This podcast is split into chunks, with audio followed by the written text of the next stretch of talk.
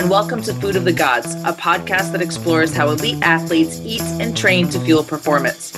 In August 2021, we talked with American tennis player and former University of Virginia standout Danielle Collins, fresh off of her first WTA tournament victory in Palermo, Italy.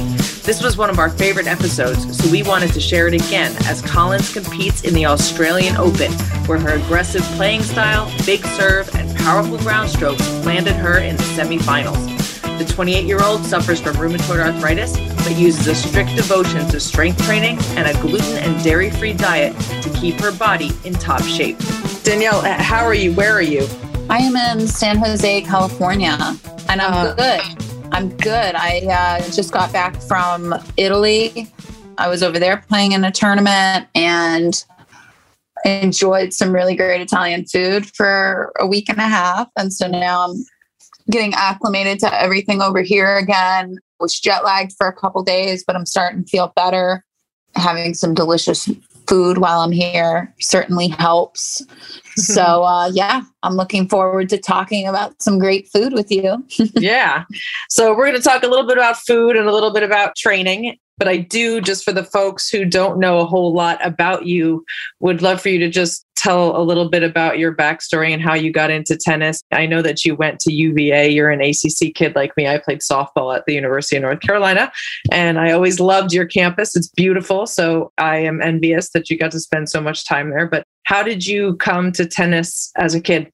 It's kind of a long story, so I'll I'll give you the Cliff Notes version, but you know, I tried some different activities and sports and when I was in elementary school, there was a boy who was in the grade above me, and every Monday we would have uh, like a little presentation for anybody who won different awards over the weekend at different sporting events or at like music, or if there was any type of award that you won, you could bring it to this little presentation. And so it was right before flagpole so all of the kids from all of the different grades would gather and we would watch and each monday the same boy would bring these massive trophies and i would think to myself now how i would really like to be up there and have some trophies how do i do that and at the time I was kind of focused more on dance. I was doing like three to four hours of dance after school every day, ballet, jazz, tap, the whole thing.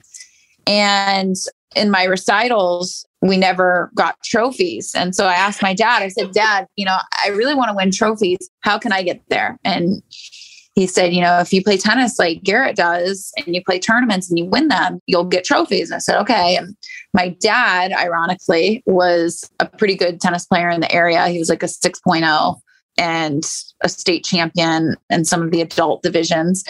And yeah, he kind of pushed me to get into the tennis a little bit. I started going to the park and playing with him, hitting against the wall. And the better I got, the more I enjoyed it. And at first, I didn't really like it that much. I was really motivated, one, to play some tournaments so that I could get trophies, but I also really liked the outfits. And growing up watching like Serena and Venus, that was like the fashion on court. Like that was like more of the motivation, I feel like. But the better I got, the more I enjoyed it. And I became more and more competitive as I started playing more events. And it was the perfect sport for me. It just clicked. And uh, I tried other sports. I tried soccer. I tried gymnastics, did the dance, did tried cheerleading for a day, and nothing really clicked except for tennis. And tennis just stuck with me. Did you get to bring your trophy to the flagpole thing? I did. I got to bring many trophies to the flagpole thing. And, and did um, you wear did you wear a cute tennis outfit to do so? We had to wear our school uniforms, but otherwise, so I would have for sure, I would have for sure had a cute tennis outfit on. I used to always ask my parents, I would, I would say, I'd really like to have that outfit that Serena's wearing or Venus is wearing. And they would look for it, you know, in the kids' size and they wouldn't have it. My parents are like, you have to wait until you get a little older. oh God. Or you have to wait until you have you, you have your own personal designer at Nike who will make it for you. okay. Yes. yes. New, exactly. New Balance in your case. so you obviously went on to you played at UVA, you won two NCAA singles titles, which is amazing. But where you are now on the WTA tour is obviously a little bit different than playing in college. When you're in school, your time is scheduled for you. They tell you you're playing here, you're practicing now. How does that differ from playing on the WTA tour where you're so in charge of what tournaments you play and how you schedule your training and your workouts and how you spend your time? Yeah, I think the going to college it offers so much structure. Having the consistent coaches, the teammates, the physios, the strength and conditioning team, and and really having that structure. For me, I was at Virginia for three years and Florida for one year. And then when you turn pro and you're starting your career and you have to employ coaches, you have to employ physios, you have you're responsible for all of that and the financial you kind of break out of that structure a little bit and you kind of have to create your own new structure. For me, I was lucky. I grew up in St. Pete, just down the street from IMG Academy. Mm-hmm. So that was kind of like my home base. And I was, by training there, I got a lot of structure. And I think that that was one of the things that has really helped me the most in my career is is having and learning that discipline at an early age. And I went to IMG before I went to college, so I kind of got acclimated to that type of environment. But yeah, I think when playing this individual sport, traveling all around the world, and doing back to back tournaments over the weeks, you kind of lose some of that because every day is different. You know, for example, I got here, I arrived on Tuesday late at night, like one in the morning. And then I got to my hotel at two in the morning and I needed to rest. So I slept until 11 and I was recovering from jet lag. I needed to give myself a day. So I had the day off. And then the next day, I was flexible with kind of my hitting schedule. I hit for about an hour, had a workout. And the main thing was uh, just getting the nutrients back in my body after uh, the long flight and being jet lagged. But yeah, every day is so different. My practice schedule today was a lot different than than what it was the day before and my strength and conditioning sessions are constantly changing as I'm progressing in tournaments. When I'm not doing well as well in tournaments, those programs look a little bit different. And when I'm at home, it's a totally different schedule. So, yeah, to answer your question, it's so different from the college tennis structure and scheduling In college tennis, you always know what time you're going to play, you know, the day that you're going to play, and you know what court you're going to play on. Usually at the WTA tournaments, you don't know when you're playing until the night before. And usually you don't have a set time. If I play third match on after 11, I could be playing as early as one, or I could potentially be playing, you know, not until five o'clock if the matches go longer. So I think that's one of the things that makes our sport so unique. And yeah, I think that it took me a lot of work on being patient in this type of environment because there are so many uncertainties and there's not as much structure as uh, being on a college team. So I've had to make some adjustments along the way. I've had to uh, change some things about myself to kind of fit into this mold, but it's been really great. And I am learning, I'm still learning new ways to kind of juggle things. So it's good. I typically ask the athletes what a week of training looks like for them, but I understand with tennis players, you really are traveling every week, sometimes across multiple time zones, and you get to a tournament. And the most important thing is getting your tennis legs under you, not necessarily getting in your lift. So, how do you balance off court training with training when you get to a new place and, and every week is different? Yeah, over the last couple of years, I've worked with some great strength and conditioning coaches, and the strength and conditioning coach that I work with at home, he's awesome. I can call him, I can ask questions, I can tell him exactly what you just said. You know, hey, I've just traveled, I'm jet lagged, I might not be able to get my lift in on Wednesday. Um, how can I still get my three lifts in for this week? And we make modifications to how many reps and sets that I'm doing. I might, instead of doing like a lower body day, maybe one of those days I'm doing a full body workout. So it's just always changing. And I'm lucky that I, I work with someone that is able to be so accommodating to my programming. And it's so personalized the travel to the amount of time I'm spending on court, to the amount of balls I'm hitting, to the amount of matches I'm playing, to little aches and pains here and there. And then also dealing with some of the health things that pop up along the way. So we've kind of gotten it down to a T when it comes to that because we know that we're constantly having to make changes. So this week was good. Like I got three strength sessions in. I was really happy with that. And then hopefully this week when I'm in season, I try to get while I'm playing in tournaments at least two full body sessions a week. And if the results aren't as good, anywhere from three to four sessions a week. What do those full body sessions look like given that you are maybe not sure what type of equipment you're going to have at each different venue? Yeah, so I have a series of different programs depending on what type of gym I have access to. But that's a really good question because certain places there can be pretty severe limitations. And it's like, okay, maybe we're not going to be able to do a belt squat this week. And maybe we're going to have to do more front squatting or trap bar. So if there's an issue where there's the exercise that I'm unable to do, I I talk to my strength coach and we're in communication quite a bit. So you are lifting a lot of weights though, huh? Yeah. Strength training is a, really big part of my career and my life. I think that the strength training that I've done over the course of my career is really it's the foundation as for my power on court. It's mm-hmm. and for my speed and agility. Without it, I wouldn't be where I am today. And I'm so committed to my workouts. It's probably takes priority sometimes over the amount of time spent on court.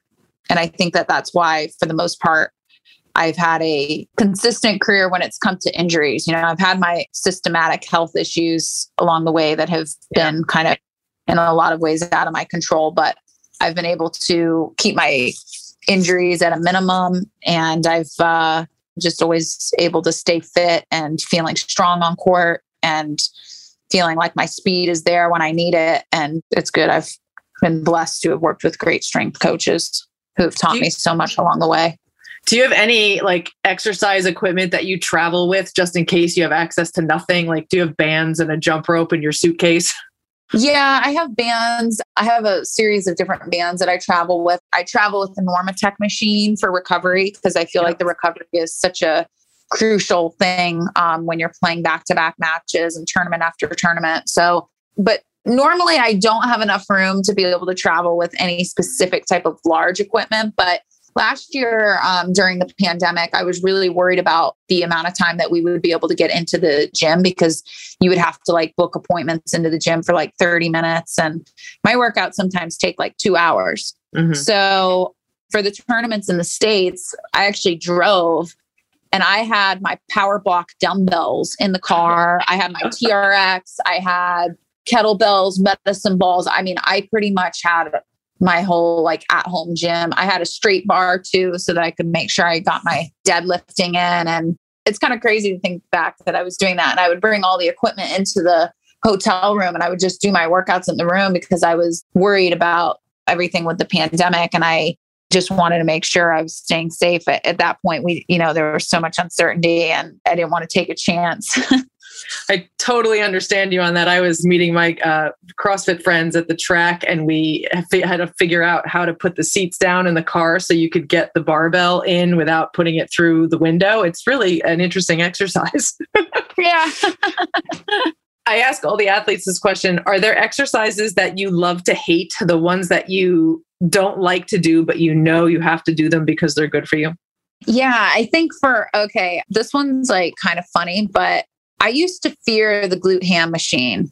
I used to fear it because the first time I did it, I was on one and the weight distribution from the front to the back was a little bit like, I don't know, it just would kind of make this movement. And I had a nightmare that I fell off of it and face planted.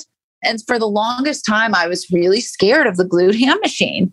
But now I've really learned to love it. I think there's just so much benefit from using that machine with the strength that it gives you in your hamstrings and then also working the glutes. And it's a pretty low impact exercise as well. So when you're getting a lot of the pounding on court, I think it's a great, great exercise, like implement into your lower body day. But yeah, that's the one I definitely kind of had like a hate. That's very funny. I, I have seen love, people love, tip over on that thing. With. Yeah. I've totally seen that before. Do you have to do off court? Do you do a lot of conditioning off the court or do you leave most of your conditioning for your long hitting sessions? Yeah, you know, I used to do quite a bit of conditioning off the court. And when I'm in season, most of my conditioning is done on the court. When I'm out of season, I do tackle a lot of conditioning. I do VersaClimber, prowlers, assault bike. The prowlers are probably one of my favorites. I just think it's it's great for endurance, but it's also really good for speed and there's just so many variations that you can do. Love the Versa Climber. That's one of my favorite machines as well. It's a killer. You can go on that thing for like 30 seconds and you feel so winded. Yeah, but during the season, most of the conditioning I'm getting on court. So yeah. The Versa Climber would definitely be on the list of exercises I love to hate. I do not enjoy that machine. That and the ski the ski erg oh yeah, I don't like this that one. That one I cannot do. I'm like no. Uh, so you mentioned that you can't you travel with the Normatec and with you being on the road all the time, sitting a lot, flying in planes, sleeping in a bed that's not yours. Is there any other stuff that you use for recovery that you find is is important to your training? Hmm. Yeah, I think there's a lot of benefit to and for acupuncture. Mm-hmm. Acupuncture is one of my favorite ways to recover when I'm at home. I, I have an acupuncturist that that does house calls because I'm so busy. And that has really helped me in a lot of ways when I was uh, struggling the most with my rheumatoid arthritis. I felt that the acupuncture really helped me turn over a new leaf. So I'm a really big believer in that. I'm not always able to get that when I'm traveling, but it's hard. I mean, we have awesome WTA physios and massage therapists that are here working around the clock to assist us. But I, I think that the uh, changing to the different time zones and the jet lag from the airplanes is probably like the most difficult thing to deal with. And so I think it's really important to have good supplements um, and vitamins and different things like that to be taking to make sure you're getting your nutrients in. I bring lots of, because I'm gluten free and dairy free, I bring a lot of snacks I have almost half a suitcase dedicated to just snacks. And some of my favorite snacks include these Noka superfood smoothies. They're like in a little pouch and they're great because they're low calorie. They have five grams of protein. It's all organic. It's plant protein. So, like one of the ones that I had today was like a cherry acai blend. And then they have one that's like sweet potato and goji berry. They have one, I think that's like strawberry and coconut, but it's a great way to get your fruits in if you might not have access to getting a juice every day or sometimes if there's like just a limit you know sometimes like at the hotels for breakfast you know they might only have like apples and bananas which is great but you might want a little bit extra kick. So these are really helpful. And when i was in italy I was having a lot of these because sometimes it wasn't as easy to get those types of nutrients, especially like in the mornings. So I was lucky that I had those. I like having my little honey stinger gluten free waffles before I go on court. There's some a few different vegan, gluten-free like coconut and peanut butter protein bars that I really like to have. So I'm always carrying these types of snacks. I'll have like my little paleo puffs that are gluten-free, dairy-free, and it just keeps me because sometimes when you're traveling too it's like in the airport, it's not always easy to get the healthiest meals in. So when you have these little things, it just keeps your body yeah, with the right stuff in it because it's easy to get when you're not keeping up with these kind of things. It's easy to uh, for the body to start breaking down.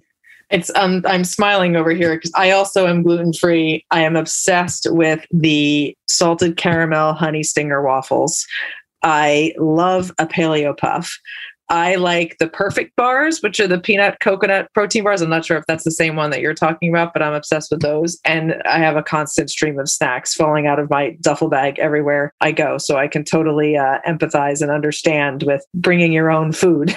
you got to. And especially like sometimes with the long waits before matches, and not knowing exactly like when you're going to go on like you don't want to eat too much right before you go on but if you have one of these smoothies and your honey stinger and a protein bar, you're good to go. So, how long have you been gluten free, dairy free for, and what made you do that? I started doing gluten free and dairy free last year when I consulted with a doctor about my rheumatoid arthritis. I was having so many flare ups regularly, which were quite painful. The swelling that I would get in my hands, feet, ankles, knees, elbows. With my arthritis, I, and I think it's pretty normal mm-hmm. for people with rheumatoid arthritis, but I get like a rash sometimes when I have the flare up and it'll be like on my fingers, it'll be on my elbows, it'll kind of sometimes even on my face. It just depends. But right before flare up, usually I would get the rash. And I started immunosuppressants and they certainly served their purpose and helped. But I also wanted to see if there were things in my diet that could be triggering some of these flare ups. And there were a lot of things. I did not know that I was dairy intolerant. I was drinking two whey protein shakes a day, mm. yogurt, cheese, all the things that I didn't need to have in my body, I was putting into my body. I was eating a lot, lots of breads and carbs, and I didn't realize how much of an effect that these types of things have on your body, especially if you have severe allergies to them, which I had. And the first couple of months, it, it was difficult because I thought, like, all of the delicious foods have dairy and gluten. But as you go along, you start to find great recipes and different ways to kind of accommodate to your needs. You know, they have the gluten free breads, they have the paleo puffs, for example, like they're dairy free, but they have like the cheese flavored ones and they taste great. Yeah, I was going to say for the people who don't know, paleo puffs are like the most delicious non grain cheese doodle. they're yes. just really yummy. yeah, they're really good. So, yeah, it just helped me kind of over time as I, my body was detoxifying from these things that I was allergic to. I started to feel better and better. And my flare ups have been at a minimum since I've made these types of diet changes. And when I was in Italy, I, I ordered some gluten free pasta and unfortunately it was not gluten free and oh, i immediately had a reaction.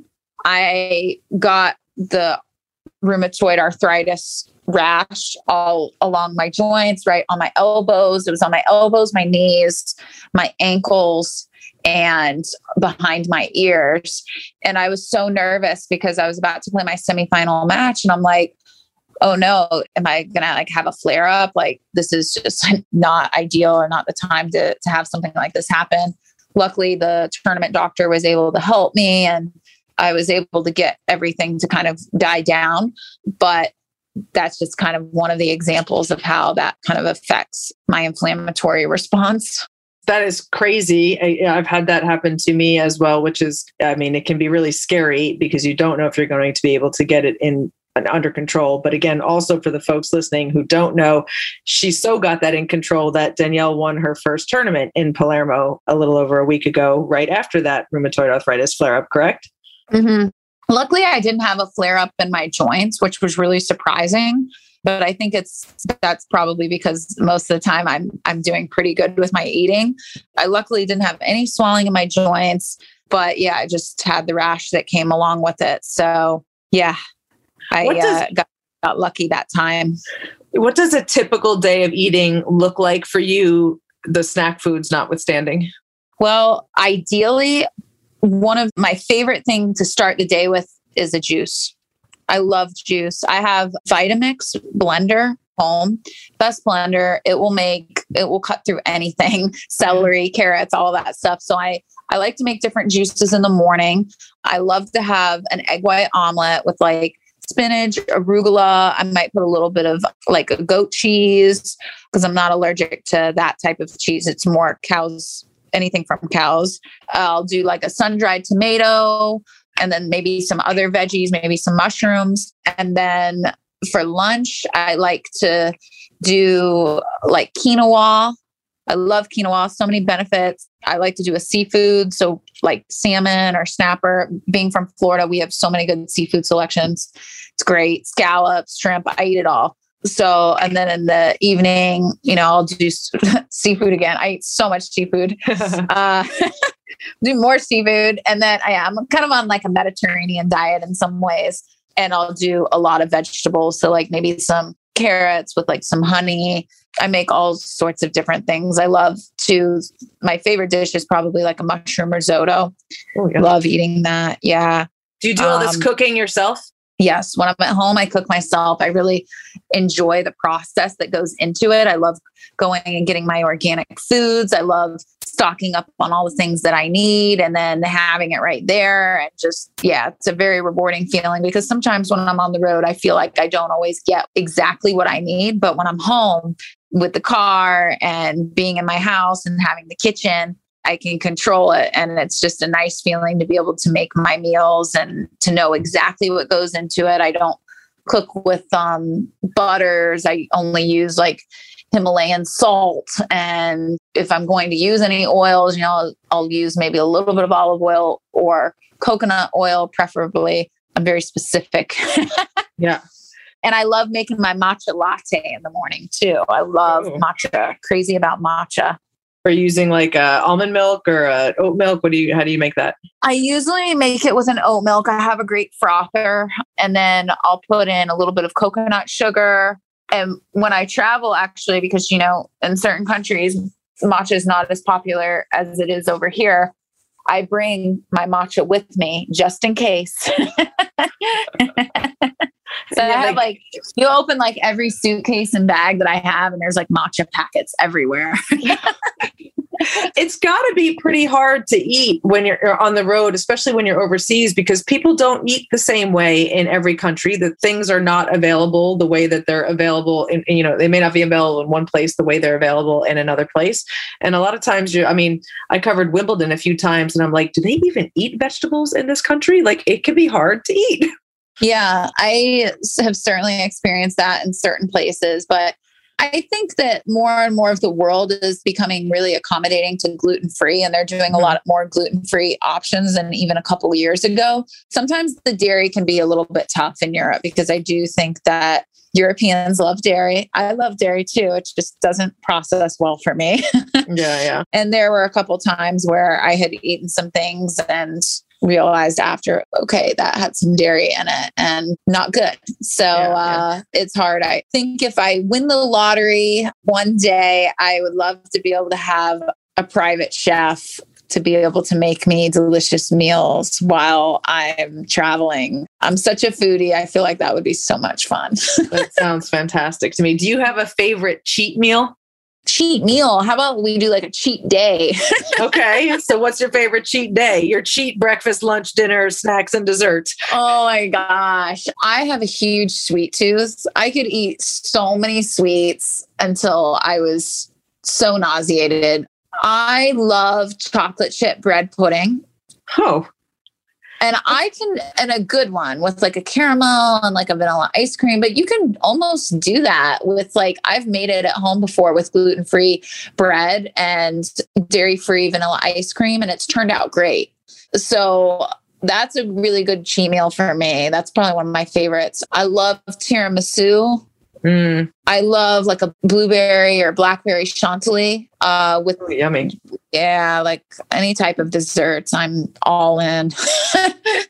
I like pizza too. I mean, yeah, pretty much anything that's on the do not eat list for me, that's what I would cheat with. Yeah. There's some pretty good gluten free pizza out there. It really, I've been gluten free for, God, like almost 20 years now, and it was pretty terrible back then and now it's you can get some pretty good options. Yeah i like pancakes and waffles but i have a really good pancake and waffle mix from bob's red mill. Love bob. Bob is the and best. like you like i think they're better than the actual regular pancake mix to be honest. Yeah. i wouldn't even consider that a cheat meal there's a place in our town. I live in New Jersey and a breakfast place that my boyfriend and I frequent. And he had never had the gluten free pancakes there before we started dating. They are made with the Bob's Red Mill. And now, even when he goes there without me, he thinks they're so much better that he orders the gluten free pancakes. There's something in that Bob's. It's like magic dust. It's delicious. yeah, it's so good. That's pretty crazy. So you did like as we mentioned, you just won your first tournament in Palermo, and you've been fairly open about this. You had a battle with endometriosis for a while. You had this cyst removed in May, and you basically came back and and got this first tournament, which has been a couple years coming for you. What has this last few months been like for you on tour?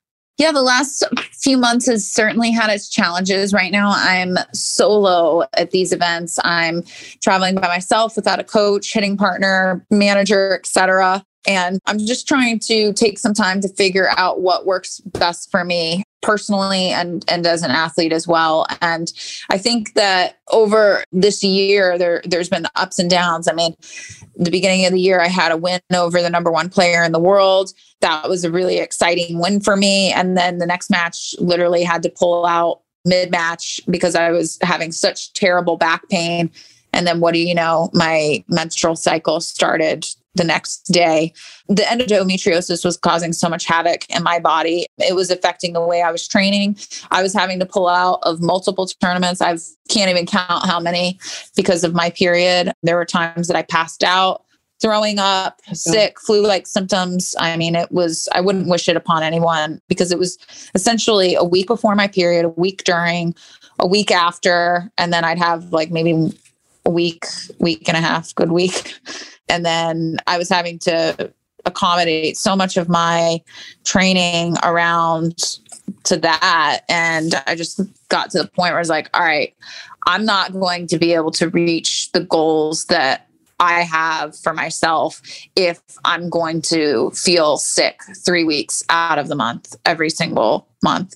And the pain that came with that. The muscular pain in my back my uterus had flipped over close to a nerve in my back causing severe sciatic nerve pain and low back pain. That alone would was enough for me to be like yes we can go in for surgery because i don't want to feel like this anymore. And going into the surgery i knew i said okay i can't feel any worse the only thing that can happen is that this is going to help me potentially in the future to help me reach my goals. And I think that winning Palermo and the course of the last month and a half, really since Wimbledon, that's what's made this so rewarding is that I was able to play four tournaments in a row without having any back pain. I was able to play four tournaments in a row without thinking that I had an ab tear I'm not having any of the things that I used to be having to deal with. And now I just feel like I can go out and perform 100% consistently. And with endometriosis, there's never a guarantee. You know, who knows? Maybe in a month or two, I wake up and I am not feeling well again. I hope that that's not the case. But for now, I've finally gotten myself to the point where I feel like I can show up consistently. And that was so hard for me for so long. And I never really knew the reason why. You know, I think with my rheumatoid arthritis, I think that that caused lots of challenges during certain times. But I think with the hormonal fluctuation and this endometriosis in the tissue, I think that it was just exacerbating everything to the point where it was really just debilitating. I, I had a practice back in January, right before I beat the number one player in the world, a couple weeks before that. And I was in so much pain, I actually fell over on the court and they had to get a doctor out on court because I was having almost like the only thing I can explain it as is almost like contractions, mm. heavy, heavy contractions, like in my low abdomen and, and lower back that just won't go away. Like nothing could fix it. You know, there was no amount of Advil or Tylenol that could make it better. And every single month, it was just miserable. So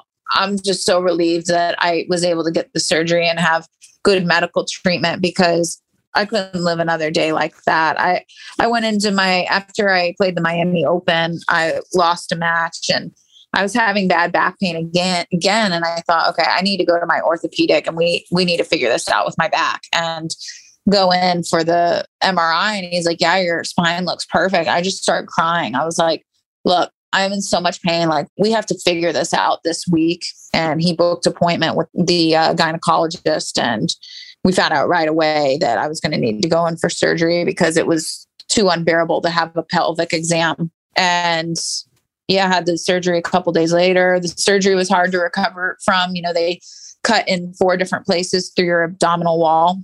Mm. So it was a really long, long road to getting back to where I could be on the court. And then I had a setback too after Roland Garros because I played and I played well, but I tore one of the areas that they had gone in surgically. So then after French Open, I had to take two to three weeks off before Wimbledon. And I only got to have two practices before Wimbledon. And then I went out and did my best I could at Wimbledon. And obviously doesn't feel great losing second round and losing 6 0 6 2. But mm-hmm. I said, okay, you know, now it's healed. We've done the rehab for it again. And now I got to try to play matches. And so it was really rewarding to go you know, quarterfinals in Hamburg, semifinals in Budapest, and to win Palermo and to play that many matches and not have any issues. It's just, yeah, really just over the moon it's really great to hear. I know so many people deal with rheumatoid arthritis on an everyday basis and with endometriosis on an everyday basis, but they're just normal people going about their everyday lives. And the fact that you had to handle that and also perform at an elite athletic level is incredible that you were able to deal with that for as long as as you were. Now that you have this, you're really on this this upswing now. What are your goals heading into the US Open? What do you want to do with this uh, newfound great feeling that you've got?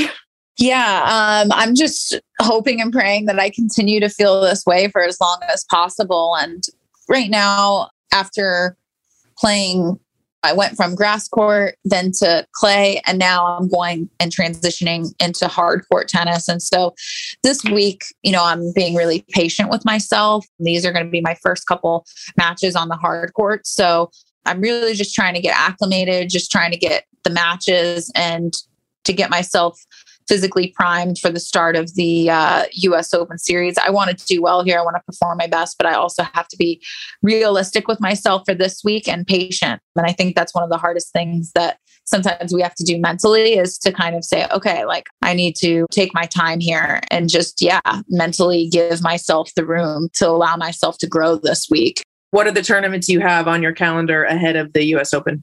Montreal. I'm going to Cincinnati, and then I'll have a week off before the US Open. And then hopefully they'll be releasing the schedule for the rest of the year soon. But yeah, I was so happy to get my first WTA title, I guess, on clay. But I've also had some of my best success on the hard court. So mm-hmm. I'm also like excited now to be back on the hard courts. I two years ago before my when i was dealing with my rheumatoid arthritis diagnosis i was actually forced to pull out of the cincinnati event and I lost first round in Montreal. And so last year I played in the Cincinnati tournament. I lost first round. So I'm hoping to have better results than the last two years. And yeah, now I'm on a good health swing here. So hoping for the best. Yeah, and you're you're a hard hitter and that that comes out on the hard courts. So it'll be fun to watch. Yeah. How can folks who want to follow along with you find you on the interwebs? Oh, yeah, they can access my Danimal Collins Instagram. That's probably the best way. I'm not the best with social media. Sometimes I'm not consistent with posting a lot, but I'm trying. I, have got so much on my plate, like sometimes traveling by myself, that I yep. run out of time. But I try to share as much of my experiences as I can. And I get to do a lot of cool things aside from tennis when I'm at these different events. So, yeah, I hope that I can share my journey with everybody and people can get some entertainment from it along the way. awesome. Well, Danielle, I thank you so much for doing this. And I really wish you luck both on the court and off the court. And I hope you continue to feel good and stay in good health and continue to find excellent gluten free treats to eat on the road. Oh, I will. I'm always Googling and Yelping best gluten free bakeries in the area. Thanks so much for joining us in that look back on one of our favorite episodes with professional tennis player Danielle Collins. Follow along this season as Danielle tries to move further up the WTA rankings. You can follow the Women's Tennis Association on Instagram and Twitter at, at WTA for news, tournament and player information, and live scores. Until next time, for more information on Food of the Gods or to download other episodes, Visit us at foodofthegodspodcast.com or wherever you listen to podcasts. You can also follow us on Instagram at, at foodofthegodspod or email us at foodofthegodspodcast at gmail.com. Food of the Gods is a Digitant podcast production.